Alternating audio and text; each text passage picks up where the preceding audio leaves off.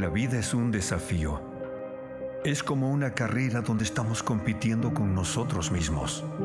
En el camino hay luchas, pruebas y obstáculos de todo tipo. ¿Cómo podemos resistir, vencer y triunfar al correr en ella? La buena noticia es que Dios nos da todo lo que necesitamos. Podemos fijar nuestra mirada en Él y dejar que nos dirija por el camino. Dios nos entregó el manual en el que debemos de guiarnos. Nos muestra cómo evitar las cosas que nos hacen tropezar y los callejones sin salida.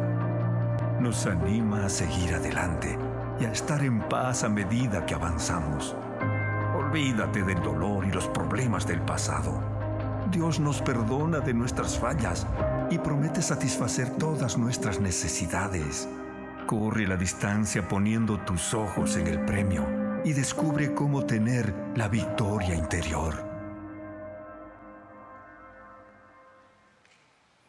Pues hola a todos y muchísimas gracias por estar aquí en Sugar Creek en español y tal como decía Joel hace un momento, si esta es tu primera ocasión con nosotros, queremos agradecerte de que tú has tomado tu tiempo para estar aquí junto con nosotros en este auditorio, como también si tú nos estás sintonizando a través de una de las redes sociales del Internet, muchísimas gracias por conectarte aquí a Sugar Creek en español. Y estamos celebrando lo que sucedió el día de ayer, esas siete personas que recibieron a Cristo como su Salvador personal. No hay cosa que traiga mayor satisfacción a nuestros corazones. Es de eso de lo que se trata la iglesia, es de eso de lo que se trata el reino de Dios. Y por eso celebramos de gran manera eso. Y también cada cosa que nosotros hacemos va con la finalidad de poder impactar vidas para que conozcan a Jesús y para crear seguidores de Jesús, discípulos de Jesús. Y por eso ah, quizás ustedes han escuchado acerca de nuestro campamento de fútbol que viene. Y en el campamento de fútbol que vamos a estar teniendo la segunda semana de julio, si tú quieres ayudar como uno de nuestros colaboradores o si tú conoces a familias que vivan en la parte de Richmond, Rosenberg, te pedimos que nos ayudes a inscribirlos porque queremos utilizar el fútbol, que es el deporte celestial, para poder impactar la vida de las personas. La razón por la cual lo hacemos no es solo porque somos amantes del fútbol, sino porque somos amantes de Jesús y queremos proclamar su nombre y este es un gran vehículo para que lo podamos hacer. Y por eso al final, si tú quieres inscribirte a eso, lo puedes hacer acercándote a uno de nuestros colaboradores en la parte de afuera o también a través de una de nuestras redes sociales. Y también, como saben, la primera semana de agosto vamos a tener un tiempo ah, que llamamos eh, un día en familia o, verano familiar para que tú nos puedas acompañar. Vamos a ir a un parque acuático que está como un poco más de una hora de aquí y va a ser un tiempo muy divertido, un tiempo para que conozcas a otras familias. Y esa también es una gran oportunidad para invitar amigos, para invitar a vecinos, para invitar a compañeros de trabajo, familiares, sobre todo si no conocen a Jesús. Cada uno de estos eventos va en pos de esto. Ahora, Hoy estamos terminando una serie que se llama La Victoria Interior y lo que hemos estado explorando durante las últimas semanas es esta realidad, que todos nosotros queremos tener victoria, todos nosotros queremos poder experimentar ganancia en la vida y muchas veces lo que creemos es que la victoria tiene que suceder cuando están las circunstancias correctas cuando tenemos las relaciones bien, cuando todo lo que está a nuestro alrededor, el trabajo, ganancia económica, cuando tenemos todas las cosas en su lugar, entonces es cuando genuinamente experimentamos victoria. Pero la realidad es esta. Ninguno de nosotros estamos en control de estas cosas. Y como nos demostró el 2020 con la pandemia, cualquiera de estas cosas se pueden perder. No podemos controlar nuestras circunstancias. Pero donde tenemos que estar enfocados es en aquello que sí podemos controlar, que es lo que está dentro de nosotros. Y por eso la verdadera victoria comienza en nuestro interior. Y cada semana durante esta serie lo que hemos estado viendo es un principio importante para ayudarnos a entender que la victoria comienza en el interior de cada uno de nosotros. Y hoy lo que vamos a ver es la clave para ganar en la vida, la clave para ganar en la vida. Ahora, yo estoy convencido de que todos nosotros queremos ganar en la vida. Queremos ser victoriosos en la vida. Jamás he conocido una persona que dice, no, yo quiero ser un perdedor. Yo quiero desperdiciar mi vida. Yo quiero que mi vida no cuente para nada. Yo no quiero dejar un buen legado. Quiero que la gente cuando piense de mí, piense que yo no serví para nada. Nunca he conocido una persona así. Pero lo que sucede es que muchas veces las personas se hallan en ese caso porque no han entendido una clave que es súper importante para que tú y yo realmente podamos ganar en la vida. Ahora, cuando nosotros vemos a nuestro alrededor, una de las cosas que podemos darnos cuenta es esto, que se nos enfatiza que la clave para ganar en la vida es acumular. Se nos enfatiza hoy en día que la clave para ganar en la vida es acumular. Mientras más tú tengas, mientras más tú compres, mientras más tú ganes, entonces tú vas a poder ser una persona ganadora. Y por eso simplemente con que tú veas tus redes sociales y te das cuenta de todos los anuncios que te salen acerca de esos zapatos que quieres comprarte, ese nuevo carro que tú quieres, o a lo mejor esa casa que necesitas, o, el salario que necesitas incrementar, cada una de esas cosas nos llevan y nos y mandan el mensaje que la única manera en la cual tú y yo podemos realmente ganar en la vida, en la, única manera en que podemos ser victoriosos en la vida, es cuando nosotros acumulamos y tenemos lo más que nosotros podamos. Y por eso, inclusive aquellos de nosotros que somos seguidores de Jesús, hemos caído en una trampa. Y la trampa es de que nosotros creemos que mientras más tenemos, más ganamos. Creemos que mientras más tenemos, más ganamos. Entonces, para nosotros medimos nuestra vida en cuanto a lo que cada uno de nosotros tenemos, en cuanto a lo que cada uno de nosotros poseemos. Y mientras más cosas poseemos, entonces más nosotros consideramos que nuestra vida es victoriosa o que nosotros somos ganadores. Lo vemos en cuestión de las cosas materiales que nosotros tenemos. Pero hay una realidad que todos nosotros encontramos.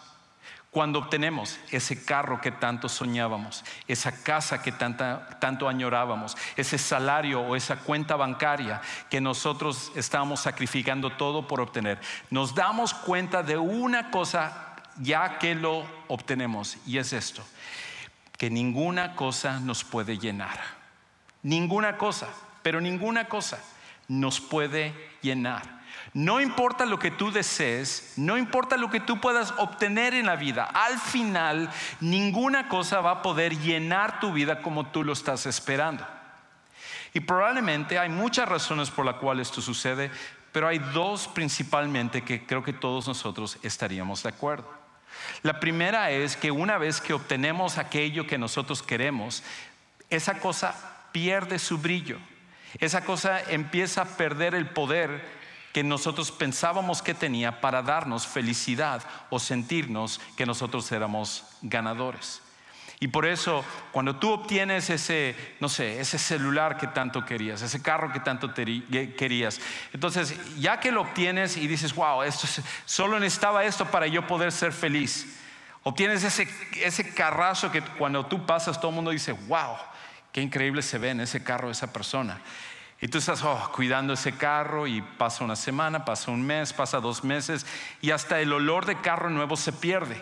Entonces, ¿qué es lo que tú haces? Vas al supermercado y compras esos aromatizantes a carro nuevo para, para mantener ese olor a carro nuevo lo máximo que tú puedes. Pero la realidad es que no importa qué tanto cuides una cosa, no importa qué tanto tú lo protejas, todas las cosas terminan por irse acabando. Y por eso es que inclusive tenemos protectores para nuestros teléfonos y, compramos seguro para todas las cosas, porque todas las cosas que pensamos que pueden llenar nuestra vida al final se van acabando. Pero el otro problema es este, que una vez que obtenemos lo que queremos, nos damos cuenta que siempre hay una cosa mejor. Siempre hay una cosa mejor.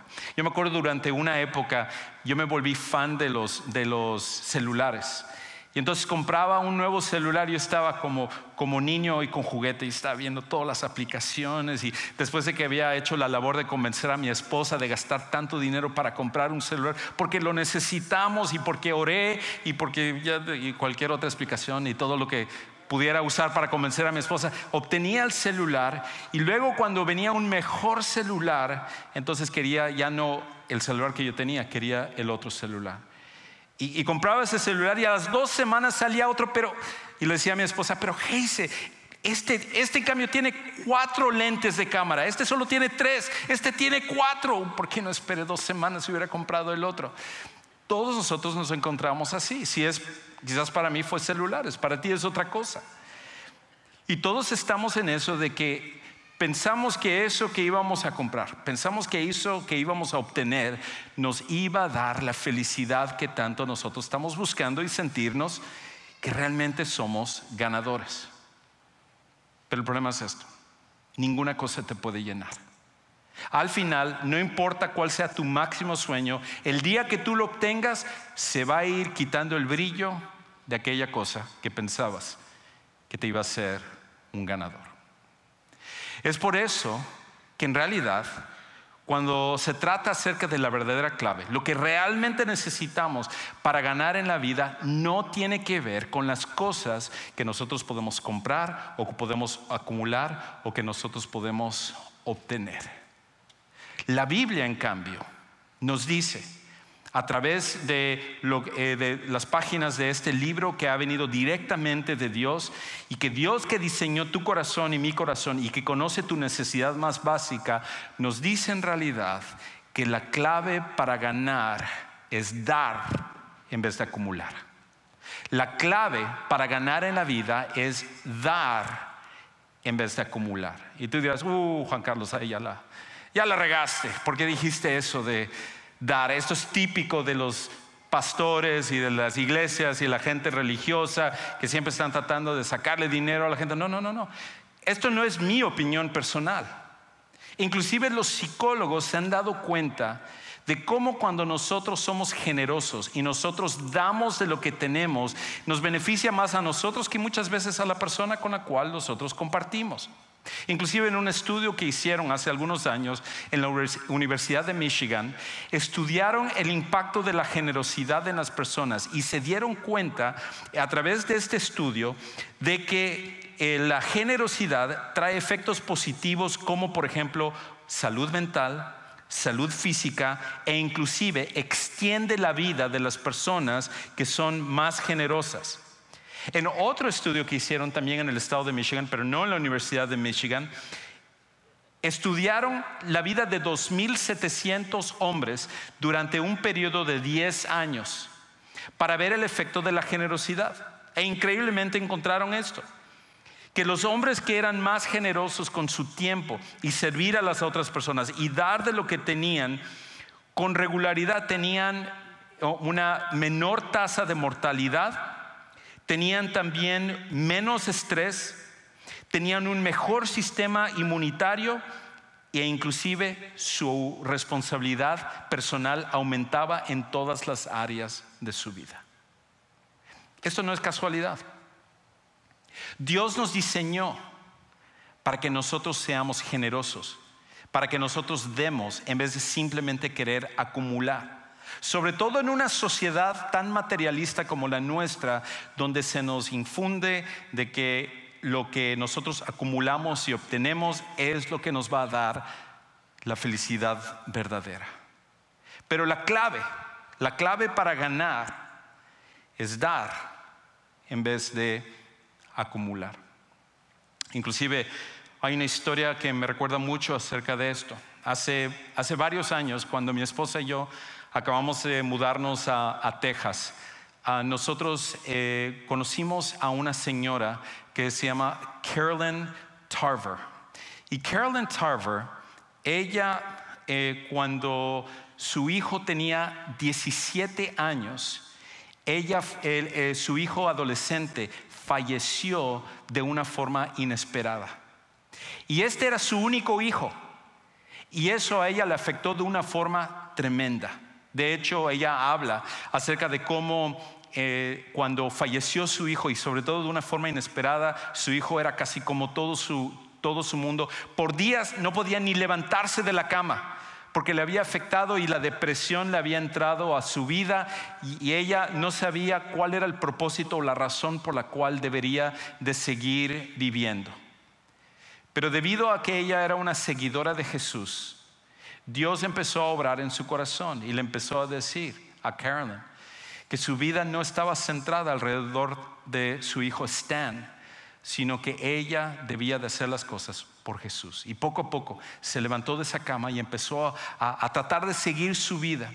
Y un día, eh, cerca ya de la Navidad, ella se enteró de una organización aquí en Fort Bend que necesitaba regalos y ayuda para niños de bajos recursos y, necesitaban de personas que pudieran llevar cosas para bendecir a estas familias. Y ella agarró y, agarró 12 eh, eh, suficiente como para bendecir a 12 familias de esta organización. Y ella estaba pensando, esto lo voy a hacer por mi hijo Stan, porque su hijo se caracterizaba por ser un, chico muy generoso. Inclusive ella cuenta de que en varias ocasiones su hijo, cuando conocía a alguien en la escuela o en la calle o algo que no tenía, ella, él, venía a su mamá y decía, mamá, ¿será que lo podamos invitar a la casa a comer? Vamos a sacarlo al parque, ¿por qué no le damos esto? Y dice, el corazón de mi hijo Stan era tan generoso que yo decidí empezar a ser más generosa también para honrar su memoria. Entonces, cuando ella llevó esos 12 paquetes para las familias, dice que sintió una alegría tremenda de poder ver cómo ella estaba bendiciendo a esas familias. Y cuando ella experimentó eso, ella decidió que lo iba a hacer más y empezó a involucrarse con otras cosas y otras cosas hasta que decidió que ella iba a fundar una organización en el cual, en honor a su hijo y su generosidad, iba a bendecir a otras familias de bajos recursos. Y eso fue hace 38 años.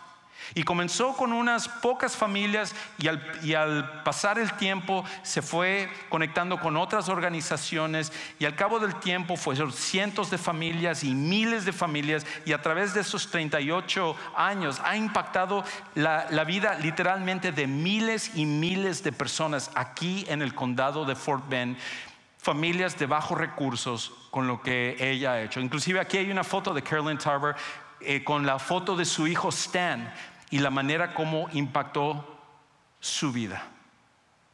Ella ahora a los 83 años continúa siendo una mujer de suma generosidad. Esta pasada Navidad, a pesar de la pandemia, ella estaba todavía obteniendo cosas para poder repartir a familias necesitadas. Todo porque entendió la importancia de dar. Tú y yo estamos en el mismo barco. Cuando nosotros damos, nosotros recibimos más que inclusive aquellos a los cuales nosotros podemos bendecir. La generosidad es algo que contribuye más para nuestra vida que inclusive para la vida de las personas que nosotros podemos ayudar. Ahora, si tú eres en cambio un seguidor de Jesús, la generosidad no es opcional. Para todos aquellos que seguimos a Jesús como nuestro Salvador y nuestro Señor, nosotros entendemos que la generosidad es algo que se espera de cada uno de nosotros. E inclusive vamos a ver en un pasaje en Juan y también a través del apóstol Pablo en Filipenses cómo la generosidad nos beneficia inclusive a nosotros. Y hay tres cosas que vamos a ver en la Biblia, hay muchas más, pero estas son simplemente tres cosas que nosotros podemos ver, que nosotros en realidad nos beneficiamos más nosotros cuando somos generosos y damos a otras personas. La primera es esta, cuando damos, reflejamos el carácter de Dios. Cuando damos, reflejamos el carácter de Dios. Cada vez que nosotros somos generosos, cada vez que nosotros compartimos lo que tenemos, en vez de simplemente tratar de acumular como todas las demás personas, cuando nosotros damos, reflejamos el mismo carácter de Dios. Inclusive, el versículo de toda la Biblia más famosa que lo conocen inclusive aquellos que no son seguidores de Jesús, ateos, escépticos, personas que nada tienen que ver con la religión, es Juan 3:16.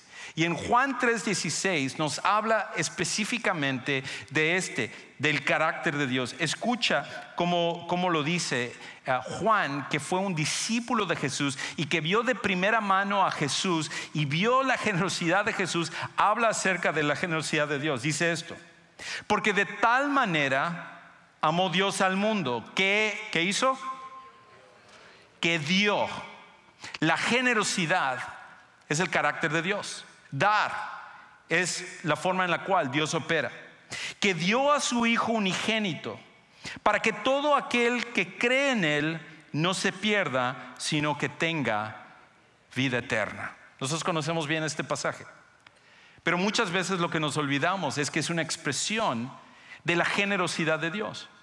Porque inclusive lo que es más increíble es que en algún momento, antes de que tú y yo fuéramos creados, en la eternidad pasada, antes de que el universo existiera, Dios conocía ya tus pensamientos, conocía ya tus pecados, conocía tus fallas, conocía tus rebeldías, conocía tus malas decisiones, conocía los momentos en los cuales tú y yo, a través de las cosas que hacemos, le dijimos a Dios, Dios, a mí no me importa lo que tú digas, yo voy a tomar las decisiones para mi vida y voy a hacer lo que yo quiera.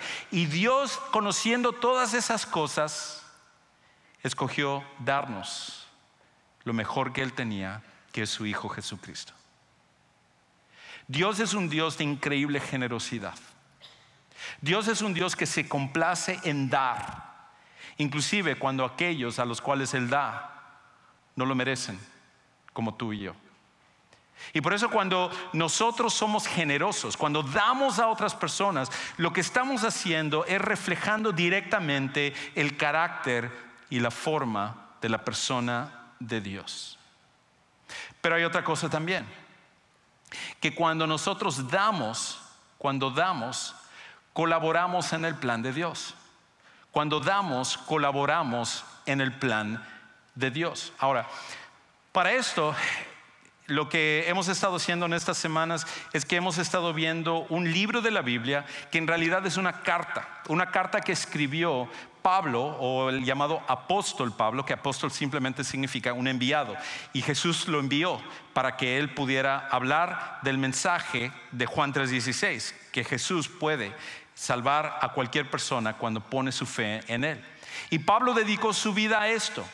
Entonces él en algún momento precisamente porque él estaba predicando acerca de Jesús, fue arrestado por las personas religiosas que no querían escuchar acerca de Jesús, que odiaban el mensaje que él estaba proclamando. Y entonces él tiene que apelar inclusive al César para poder ir a Roma y en el proceso a él lo encarcelan sin saber exactamente si lo van a ejecutar, si lo van a dejar salir, si lo van a tener así por, por cuánto tiempo. Él está en este momento encarcelado y él escribe una carta a un grupo de cristianos que se encuentran en una ciudad que se llamaba Filipos, ahí alrededor del Mediterráneo. Y en esa carta Pablo está agradeciéndoles por la generosidad de ellos, por el hecho de que en esos momentos que él necesitaba ayuda, ellos dijeron, señores, aquí estamos para contribuir, para ayudar al apóstol Pablo. Y entonces Pablo dice esto. Escucha cómo él eh, escribe esto en Filipenses capítulo 4, versículo 14 al 17. Él dice, sin embargo, han hecho bien en compartir conmigo en mi aflicción. Ustedes mandaron una, ofrenda, mandaron dinero para poder ayudarme ahorita que yo estoy en la cárcel y estoy en un momento de necesidad. Contrario a nosotros, en nuestro tiempo, personas que estaban encarceladas tenían que proveer sus propios alimentos y Pablo no tenía manera de hacerlo y estos cristianos fueron los que Dios usó para proveer para, para Pablo. Y dice, ustedes mismos también saben, filipenses, que al comienzo de la predicación del Evangelio o el mensaje que Jesús salva y perdona los pecados, después que partí de Macedonia, que es al norte de Grecia, ninguna iglesia compartió conmigo en cuestión de dar y recibir, sino solamente ustedes. En otras palabras, él estaba diciendo esto. Cuando yo me vi en mayor necesidad, yo trabajaba, yo, yo, yo no quería que nadie dijera, oh, este hombre es como otros que simplemente están haciendo para sacar dinero a la gente. No, no, él dice, yo trabajaba y yo no le pedía ayuda ni dinero a ninguna persona. pero ustedes vieron mi necesidad y de todas las iglesias que yo ayudé y que comencé, como esta de, de, los filipenses, ustedes fueron los únicos que decidieron mandarme dinero y lo habían hecho en varias ocasiones en el pasado. Y entonces dice aquí, porque a una tesalónica enviaron dádivas más de una vez para mis necesidades. No es que busque la dádiva en sí, sino que busco fruto que aumente en su cuenta. Y lo que Pablo dice es, increíble, porque él dice esto. Él dice, ninguna otra iglesia decidió ayudarme en mi momento de necesidad, pero ustedes lo hicieron. Algo había pasado, no sabemos exactamente qué pasó, que en algún momento esta iglesia en Filipos habían estado ayudando a Pablo, pero dejaron de hacerlo. Y luego se dieron cuenta de que Pablo estaba en la cárcel, dijeron, nosotros tenemos que ayudar a Pablo nuevamente. Entonces recaudaron dinero y entonces escogieron a alguien de ellos, un hombre que se llamaba Epafrodito, y Epafrodito iba a, llevar este dinero como un mensajero para entregárselo a Pablo. Y Pablo les está agradeciendo a ellos por la generosidad que habían tenido con él. Ahora, nosotros como seguidores de Jesús nunca debemos de cometer el error de pensar que nuestra generosidad es lo que sostiene el ministerio de Dios, porque eso no es así. El ministerio de Dios es sostenido única y exclusivamente por Cristo, no por nosotros. Cuando nosotros compartimos de lo que tenemos, en realidad Dios simplemente está permitiendo que nosotros colaboremos con su plan, mas no somos nosotros. Eh, su plan no es dependiente de nosotros. Dios va a llevar a cabo su propósito y su plan independientemente de lo que nosotros decidamos hacer o no. Simplemente lo que Dios está, extendiendo es una invitación para que tú y yo nos podamos beneficiar de ser parte del plan y el propósito de Dios. Es por esa razón que, por ejemplo, los que sirven en nuestra iglesia, nosotros no les llamamos voluntarios, les llamamos colaboradores, porque todos nosotros estamos colaborando en, el plan de Dios y todos compartimos un lugar en este, en este plan de Dios. Y cuando nosotros damos generosamente, nosotros también estamos colaborando con Dios. Ahora, yo te preguntaría, ¿cuál es la inversión más grande que tú has tenido, que, mejor te ha redituado? A lo mejor tú metes dinero a, bolsas de valores y le juegas a las, a las, diferentes acciones y todo. Conozco una persona de nuestra iglesia, de hecho, que eh, eh, durante la pandemia estaba invirtiendo dinero en acciones y, e increíblemente invirtió en dinero en Tesla antes de que Tesla se fuera público. Y en una semana, solo una semana, ganó más de 50 mil dólares por sus acciones. Increíble. Una, una, una gran inversión que le reditó de una forma increíble. Ahora, en lo personal, cuando hablamos acerca de, de, personas que reciben y que han invertido en algo increíble, yo no pienso en en esta persona no pienso en celebridades, no pienso en youtuberos, no pienso en gente multimillonaria, ninguno de ellos. Para mí, la persona que más ha invertido y ha ganado es gente como los filipenses. Porque te imaginas haber sido parte de dar para ayudar al ministerio del apóstol Pablo. De hecho, todos nosotros, todos los que estamos aquí, hemos sido impactados directamente por lo que Pablo hizo hace casi dos mil años. Y ellos, al haber invertido en Pablo, fueron parte, colaboraron de ese ministerio. Y por eso, inclusive, el lugar donde tú estás sentado, es porque alguien en algún momento dijo, yo quiero ser parte de colaborar en el plan y el propósito de Dios. Yo quiero ayudar para que otras personas sean impactadas. El aire acondicionado, este edificio, todo este lugar, en algún momento hubieron personas que tú y yo no vamos a conocer de este lado de la eternidad, que decidieron ser generosos con lo que tenían, pensando en personas como tú y yo que estaríamos un día aquí para invertir a largo plazo. Porque la generosidad, al final, es una oportunidad de colaborar en el plan de Dios. Pero lo tercero es que cuando nosotros damos, cuando nosotros damos, agradamos a Dios. Cuando damos nosotros agradamos a Dios. Escucha cómo Pablo entonces continúa diciendo ah, aquí en el versículo 18. Pero lo he recibido todo y tengo abundancia. He recibido lo que ustedes mandaron y, gracias porque ahora tengo, no tenía, pero con lo que ustedes me mandaron, tengo abundancia. Estoy bien abastecido, habiendo recibido de Epafrodito y Epa nombrecito de Epafrodito, y lo siento si hay alguien que se llame Epafrodito aquí o en línea, eh, eh, excelente, pero uf, no, Epa nombrecito. Lo que han enviado, fragante aroma, sacrificio aceptable, y que dice ahí, agradable a Dios. Dios se complace cuando tú y yo somos generosos, porque cuando somos generosos somos como Él. Y tal como nosotros como padres nos agradamos de ver la generosidad de nuestros hijos, así Dios lo hace con cada uno de nosotros. Y en realidad no hay muchas cosas que podemos hacer para traer una sonrisa a la boca de Dios, pero ser generosos, dar para otras personas y no vivir simplemente para nosotros es una de las maneras en las cuales nosotros lo hacemos. Inclusive me recuerda algo que sucedió hace unos pocos años en la ciudad de Atlanta, Georgia. Y resulta que reunieron a varios niños de la ciudad que todos venían de hogares de bajos recursos, de mucha pobreza, y decidieron darles a escoger a estos niños entre un regalo en el cual podrían ellos ser generosos o un regalo en el cual iba a ser para ellos. Y es algo increíble que sucedió. Y de hecho, este es el resultado de lo que pasó. This year for Christmas, what are you hoping to get? A computer, big giant Barbie house, a trophy case, Xbox 360, Minecraft Legos. What do you think your mom or dad want for Christmas? My mom would probably want a ring. She's never really had a ring. Jewelry, she loves jewelry. A new TV, like watches, So, we actually did buy an Xbox 360. What in the world? I wanted this! Okay, and you you really got this for me? A new laptop.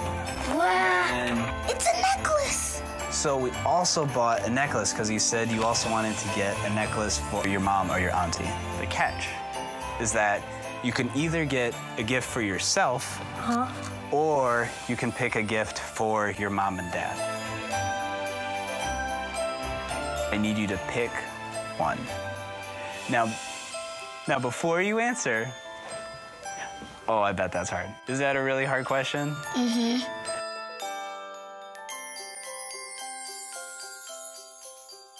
What gift do you pick? I choose this. I gotta go with the ring. What gift do you pick? That one. That one. That dress. I'll choose this for my mom. I'll choose this one. It's a really tough question. I'll but give him this You already know? Tell me why. because Legos don't matter. Lego, y- your family matters. Not Legos, not toys, your family. So it's either family or Legos, and I choose family. I get gifts every year from my family, and my mom don't get anything. If I get a laptop, my mama will something. She helps me when I'm sick. She helps me with my homework. She gave me a house to live in. They look out for me and do stuff for me, so I need to give back to them. Now I, I have the opportunity to give him something. Because you actually picked the gift for your family, you're actually gonna go home with both. Tell me how you're feeling. I'm feeling really happy and thankful. Just happy, thankful for For your family? For what? my family, everything. He did make his decision actually. And oh, he picked the Pandora charms. Oh, that is. You gonna make me cry. So where you putting everything? In your room. Oh, it's for me? Oh, it's so cute. Thanks, guys. I was going to. Es difícil ver ese video y no querer llorar, ¿verdad?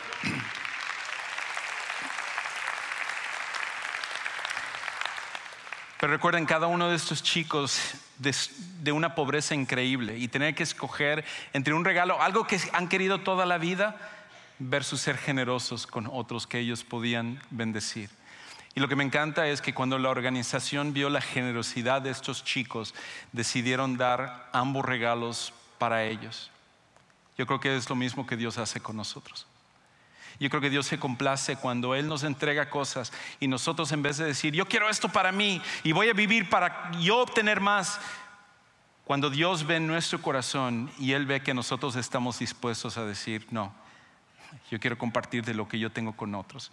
Dios se complace de la misma manera como nosotros nos complacemos con cada uno de estos niños. Ahora, quizás tú estás diciendo, Juan Carlos, me encantaría poder hacerlo, pero yo ahorita no estoy en una situación, no podría hacerlo, me encantaría, ¿por qué me pusiste el video? Ya me, ya me arruinaste toda la tarde, pero no puedo yo ahorita ser una persona que dé o ser una persona generosa porque no estoy ahí todavía. Y esto es lo que quiero terminar con ello. Cuando Dios nos pide que nosotros seamos generosos, lo increíble acerca de todo esto es que Dios promete proveer para nuestras necesidades cuando nosotros proveemos para las necesidades de otros.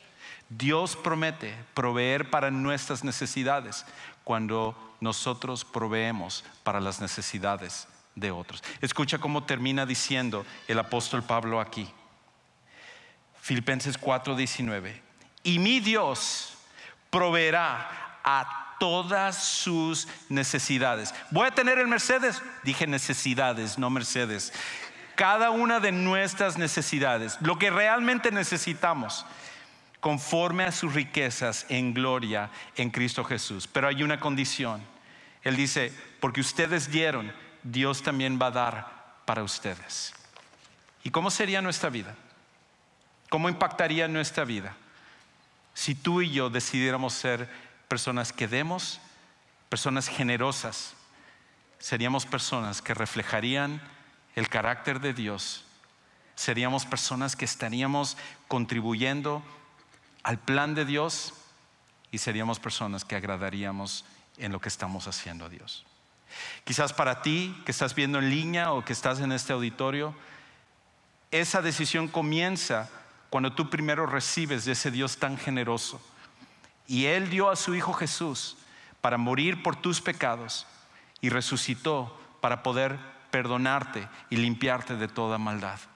Muchos de los que estamos aquí hemos tomado esta decisión de poner nuestra confianza en Jesús tú lo puedes hacer también. Si tú estás en línea, simplemente pone un comentario y uno de nuestros pastores o alguien de nuestro personal te hará seguimiento para ayudarte en esta decisión. Si tú estás en este auditorio, terminando en solamente un momento, en las puertas de atrás, hacia la derecha tenemos un lugar que llamamos el centro de siguientes pasos. Ahí estarán personas que te ayudarán a tomar esa siguiente decisión.